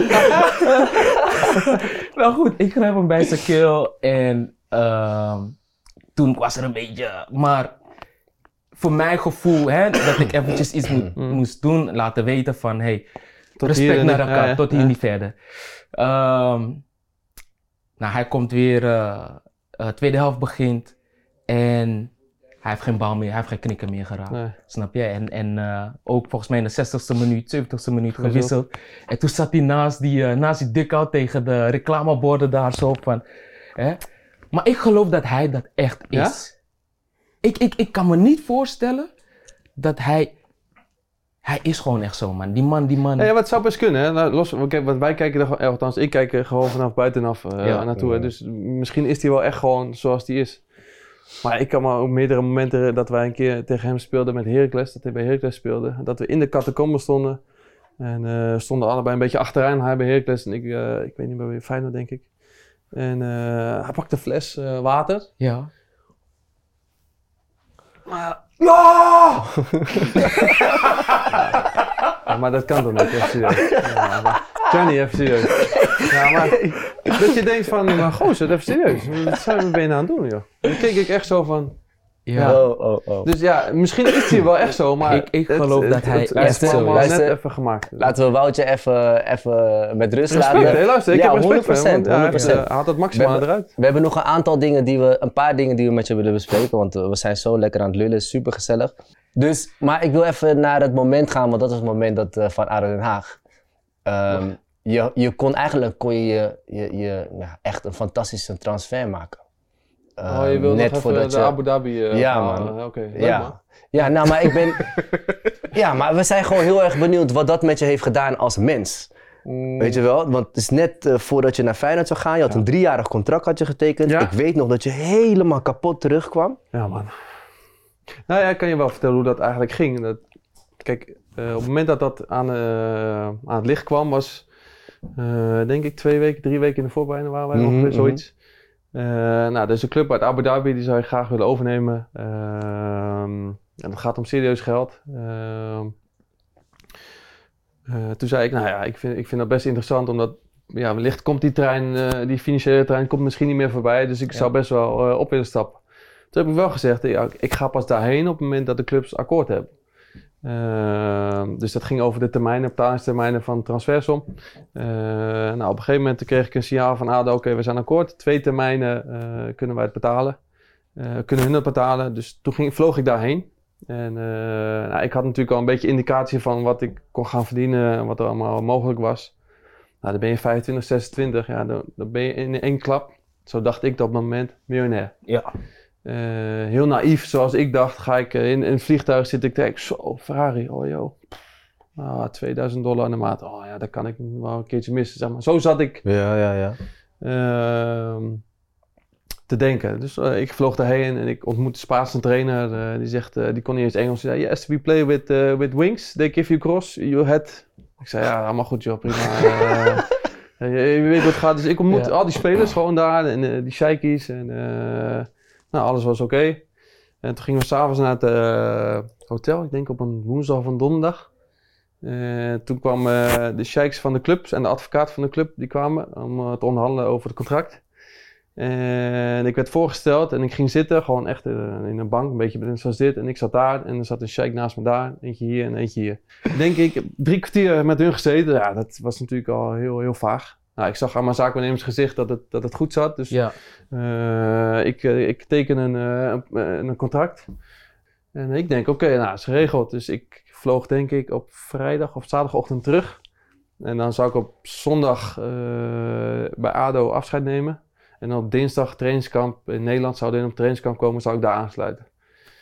Dus oké, zo, zo gezegd, zo gedaan. Wij vliegen terug naar Nederland. En ik kom zaterdagavond aan. En mijn hele familie bij elkaar. Allemaal gewaden aangedaan. eh, afscheidsfeestje. Dit, bla, bla, bla. Weet je, superleuk. En wij denken, oh ja, een mooie, mooie stap. En eh, volgende dag kom ik, eh, wil ik naar ADO rijden. En mijn zaakwaarnemer belt in de ochtend. Hij zegt, Michiel, hij zegt, eh, zit je vast? Ik zeg, ja, ik zit in de auto, dus ik heb mijn mijn stoelriem zit Mm. vast. Hij zegt, ga niet door, man. Ik zeg, hoe bedoel je het? Ga niet door, man. Hij zegt, eh, ja, ze willen niet meer in twee termijnen betalen. Zeg, maar ze waren toch akkoord voordat ik daarheen ging? Ze willen in drie termijnen betalen, anders gaat de deal niet door. Maar toen kwam ik dus, de volgende dag denk ik, Ja, ja. En eh, toen moest ik doen alsof er niks aan de hand was. Eh, ik moest gewoon weer trainen en ik denk twee weken later eh, begon de competitie al. Dus ik was helemaal, helemaal van het padje, omdat ik gewoon, het ging gewoon niet meer door. Zij wilden in drie termijnen betalen Ja. en ADO accepteerde dat niet. Nee, dat accepteerden ze niet, omdat ze vonden het al een beetje raar, zeg maar, dat die jongens daar, die hebben natuurlijk geld zat, dus die kunnen makkelijk eh, dat, eh, die transfersom neerleggen. Ja. Dus ze vonden het heel raar dat ze eerst in twee termijnen wouden betalen, maar toen zei ADO, nou, we gunnen jou deze stap. Eh, we gaan akkoord met twee termijnen. Ja. ja. Dus toen eh, dat hele verhaal en toen kwam ik terug en toen zeiden ze van, eh, ja, we kunnen drie, drie termijnen kunnen we niet accepteren, omdat ja, we vinden het al een beetje vaag Ja. dat ze nu ineens over twee en dan weer drie termijnen. Dus we kunnen dat gewoon niet accepteren. En ik begreep dat ook, omdat ja, ik dacht ook van, hè, jullie willen mij te graag hebben. Oké, dan leg je toch gewoon het, eh, het bedrag op tafel. Ja. En toen een dag later hadden ze gewoon een Argentijnse spits vanuit eh, Spanje gehaald. Dat was dus uiteindelijk de reden waarom het niet doorging, omdat ze dus bezig waren met de andere jong. Wat doet dat met je, man? Ja, dat is natuurlijk niet, eh, niet, ja, dat is wel iets pijnlijks. Dat zal altijd wel pijnlijk blijven. Niet zozeer omdat ik dacht van, oh ja, ik- nu heb ik financieel onafhankelijkheid. Nee, maar gewoon meer het feit dat het leven wordt gewoon een, stukje makkelijker daardoor. En eh, iets wat we, wat we graag hadden willen doen, ging niet door. En, eh, dat Had je moeite met hoe ze met je om zijn gegaan als mens zijnde? Ze, ze hebben niet eens met de mens rekening gehouden uiteindelijk. Juist. Ze hebben gewoon eh, gedacht, het is business, het is zakelijk. En ik Ja. kies gewoon voor, de, voor een andere speler. Luister, we komen in tijdnood. Ik wilde nog zoveel vragen wilde ik aan je stellen, man.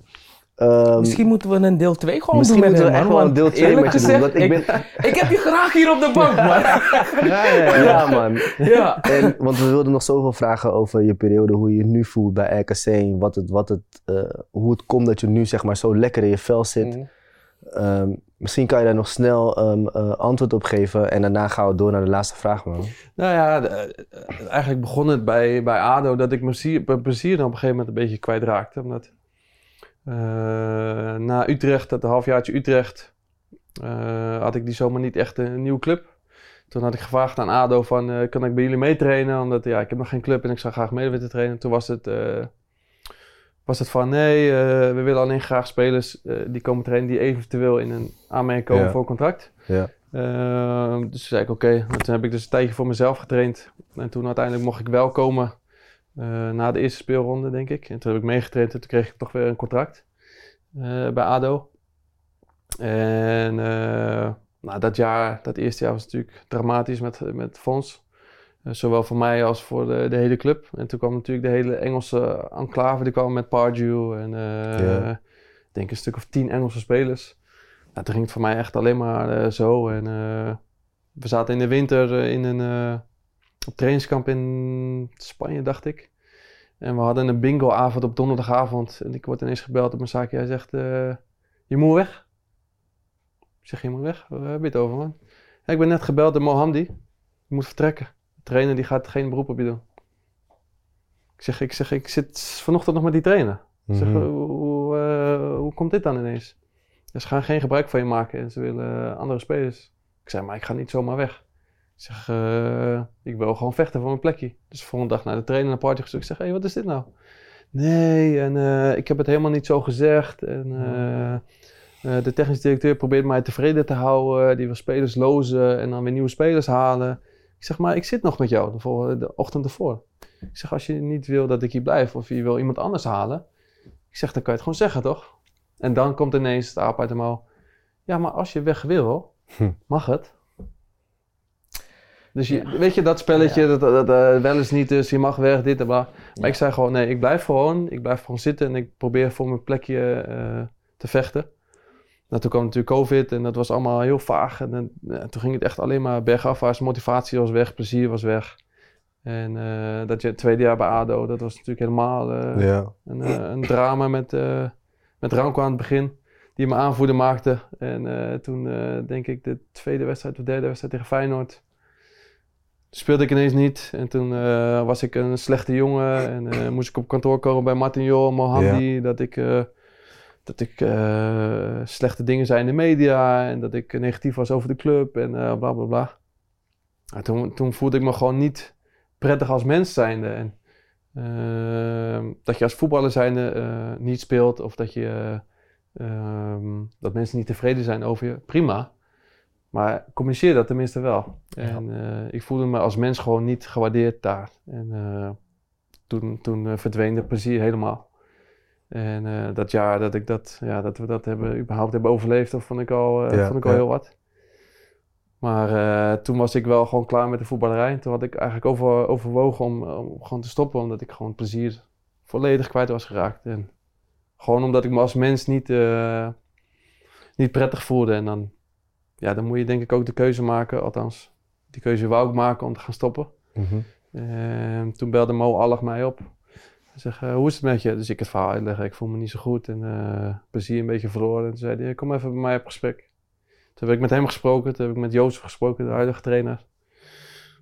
Nou, toen voelde ik wel weer van, eh, ja, we denken dat je belangrijk voor ons kan zijn. En het enige wat wij willen is dat jij je plezier weer terugkrijgt. En op het moment dat dat het geval is, dan verwachten wij ook weer dat het kwaliteit gaat leveren voor RKC.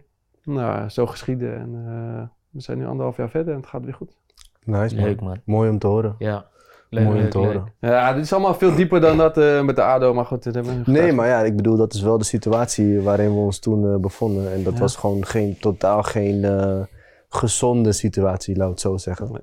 Eh, maar dat is wel de geschiedenis waarom jij het nu zo goed doet en waarom je nu zo lekker in je vel zit. Dus Nou, het feit dat je natuurlijk gewaardeerd wordt als mens zijn, dat Ja. is denk ik als voetballer ook het belangrijkste. Ja. ja, Op het moment dat dat het geval is, dan, dan komen de kwaliteiten en het, en het goede voetbal, dat komt vanzelf. klopt. Last question, man. Ehm, met de kennis die je nu hebt, wat voor advies zou je jezelf geven ehm, van 16, 17, 18, ja, 20 jaren? Mm. Eh, dat is denk ik een quote, een Engelse quote. Oké. Ik weet niet, staat hier mijn telefoon? Kan ik we telefoon even erbij, tuurlijk. Ja? ja tuurlijk. Ik heb hem hier. If you think the price of winning is too high, wait till you get the bill of regret. Mhm. Moet ik hem nog een keer halen? En Nee, waar- ik- ik- ja. waarom? Ik, wat wat Nou, haal omdat- jij daaruit? Ja. Nou, het feit dat, zeg maar, ehm, uiteindelijk in onze business, hoe je het went of keert, gaat het om winnen. Mhm. Dus zeg maar, op het moment dat jij zelf niet inziet dat het gaat om winnen, en je niet er alles voor over hebt om te winnen, Mhm. krijg je vroeg of laat, krijg je spijt van het feit dat je niet alles uit hebt gehaald. Mm. Of, of ja, spijt, eh, of fouten die je maakt die je niet, eh, die je niet inziet. ja.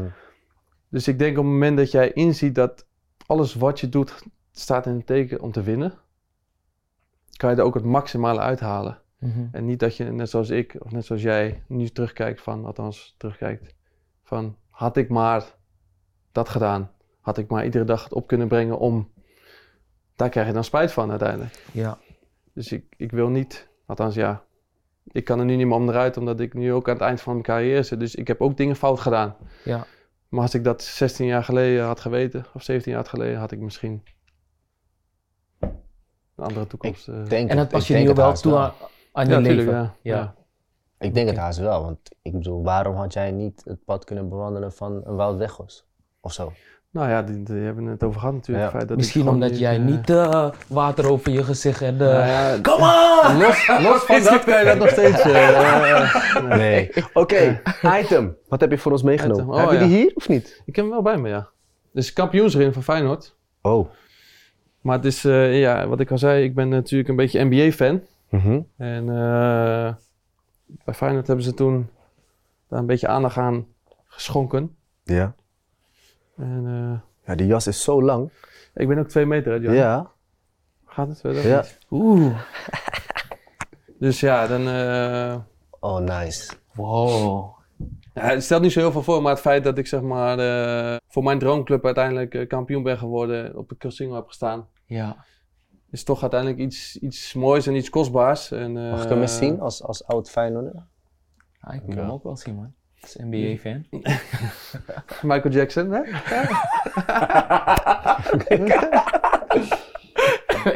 Mooi, man. En, en ehm, ja, Nou ja, nummer het is- het is 29. Waar komt dat vandaan? Eigenlijk. Dat, eh, dat heeft met mijn overleden vriend te maken, toch? De Guido, die, eh, die overleed. Mhm. En op dezelfde dag kreeg ik een eh, nummer, mijn eerste nummer in betaalde voetbal, bij NAC toegedeeld. Ja. En eh, dat was 29. En eh, hij overleed op 11 mei. En 2 plus 9 is 11. Dus zodoende heb ik 29 altijd een beetje, beetje bij me gehouden. Dus Ja. dat zal, eh, dat zal ook nu niet, eh, niet anders zijn dan. eh, Mooi, man. Ja, Mooi. dankjewel. Nice, man. Ja. Oké, ja, nou, dat, eh, ik, ja, we willen je gewoon bedanken voor, dit was echt, dit was wel de leukste podcast tot nu toe. Ah, maar gewoon gezellig, gewoon ah, gezellig. Dat zeg je tegen iedere, voor iedere gast zegt hij dat. Ik moet, ik moet die lange even kietelen, weet je. Nee, maar het is wel, is, niet, joh, heb ik niet het is wel waar. Ik zeg je eerlijk, ik, ehm, eh, ik merk dat je enorm hebt ontwikkeld als mens. En, ehm, en dat is gewoon oprecht, niet voor de camera, maar het is gewoon echt Mhm. oprecht, omdat ik, ik, ik, ik ken jou eh, vanaf het begin van je, eh van je eredivisie eh, carrière. En ehm, wat ik al zei, ik had, ik had eh, ehm, niet gedacht dat je zo'n goede aanvoerder ook zou zijn. Dat je zeg maar al je kennis weer mee kon brengen om, om ook de jeugd mee te helpen in, in, bij RKC. En ik zou willen dat ik toen de tijd in mijn, in mijn jongere jaren zo'n captain als jou had gehad. Ja, maar dat meen ik echt. Want meestal werden die jongens, jongen, jonge jongens, werden zeg maar, wat jij net zei, van hou je maar gewoon je mond, doe gewoon Mm. je ding. En, eh, dus ik ben super blij dat, eh, dat je hier hebt eh, gezeten. En, eh, en trots op je ontwikkeling ook. En eh, thanks voor eh, sharing your knowledge. Ja, dankjewel voor het Ik, uitnodigen, man. Ik vind dat ik jullie wil daar nog wel wat aan toevoegen. Jij kende mij helemaal niet, hè? Nee, nou, althans, hè? het beeld Ja, wat, wat, Ja, wat geschetst wordt wat geschetst wordt. Maar ehm, ik ben wel blij eh, dat je hier als gast op de bank bent gekomen en eigenlijk mij en ik denk heel veel anderen hebt laten zien wie Michiel Kramer eigenlijk nou echt is. Ja. Weet je, de mens Michiel. Mm. En, en ja, ik denk dat dat eh, veel langer bij gaat blijven bij mensen en, en dat dat ook eigenlijk het belangrijkste Ja, is. dat, dat denk ik ook. Ik hoop het ook. eh, Alleen ja, je blijft natuurlijk altijd een gedeelte houden die dat nooit eh, zal inzien uiteindelijk. Toch? Nou, ik, ik, ik, ik denk het wel. Ik denk mede ook hè, door dat je hier Mhm. eh, te gast bent geweest en, en je eigenlijk van een andere kant hebt laten zien en, en ook uitlegt hoe dat, waar dat vandaan is gekomen Mm. en hoe dat zich zo ontwikkeld heeft en waar je nu ook bent, dat men dat ook kan zien. Ja. Weet je, ehm, heb je dat ook gewoon echt waargemaakt. En eh, ik hoop dat wij nog heel lang van jou mogen genieten op de velden.